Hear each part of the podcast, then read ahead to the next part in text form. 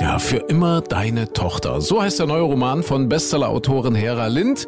Es geht um Paula, die findet in der Küchenschublade das Tagebuch ihrer verstorbenen Mutter und beim Lesen offenbart sich ihr eine Wahrheit, die sie vollkommen aus der Bahn wirft. Und in diesem Moment spürte ich, dass sich mein Leben noch einmal drastisch ändern würde. Klopf, klopf. Ausgesprochen munter steckte ich trotzdem meinen frisch geföhnten Kopf durch die Tür. Ich bin's, Vater, deine Tochter.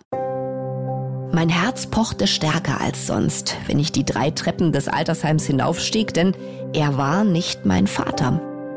Und ich war nicht seine Tochter. Wusste er das? War jetzt vielleicht der rechte Moment, ihn darauf anzusprechen? Er saß in seinem Rollstuhl am Tisch und blickte aus dem Fenster. Draußen blühte alles in herrlichster Pracht. Vater, ich habe gerade an unsere Lieblingsstelle im Rosenkavalier gedacht. Weißt du noch?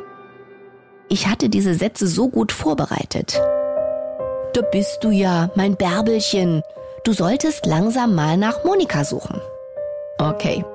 Er wollte jetzt also nicht mit mir über unsere gemeinsame Lieblingsoper und alles weitere sprechen. Bärbelchen, Monika, sind das deine neuen Pflegerinnen?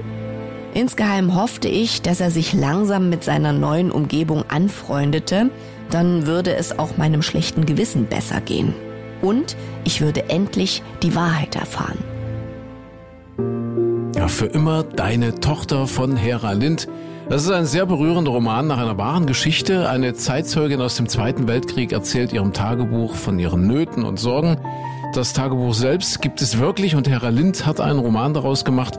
Wenn Sie mögen, machen Sie sich selbst ein Bild, lesen Sie rein. Unser Lesetipp zum Wochenende. Für immer deine Tochter, der neue Roman von Hera Lind. Viel Spaß beim Lesen. Die Auslese. Den Podcast gern abonnieren. Überall, wo es Podcasts gibt.